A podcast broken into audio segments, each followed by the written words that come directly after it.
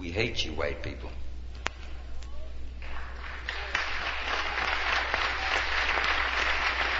We hate you, white people. The next time one of you patties come up here accusing me of hating you because of the color of your skin, I will kick you in your ass. I am saying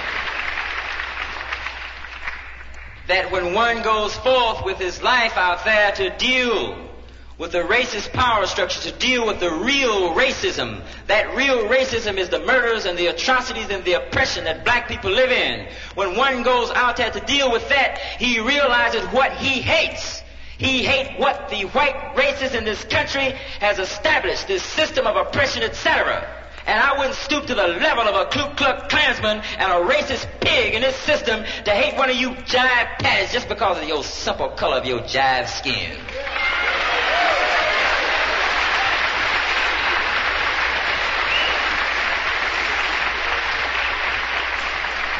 We start out hating you because of the color of your skin, but when we really get down to the nitty gritty and don't miss no nits or grits and really start hating what's really happening to us, we start hating it, so we start picking up guns and we don't come out jiving.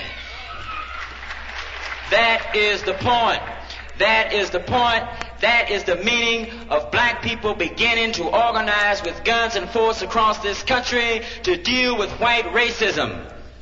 Brother Huey P. Newton was very, very hip to black people. Very, Brother Huey P. Newton was very hip to how to organize black people.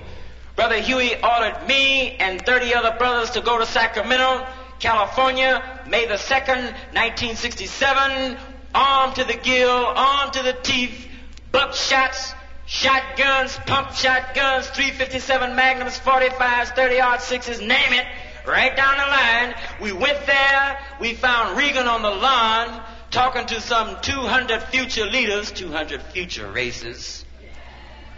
And when he seen these hard niggers off the block, organized, ready to blast away at any pig or any races that get down wrong, Reagan got to running across his lawn trying to get off inside the damn Capitol. He was acting in a desired manner on that spot.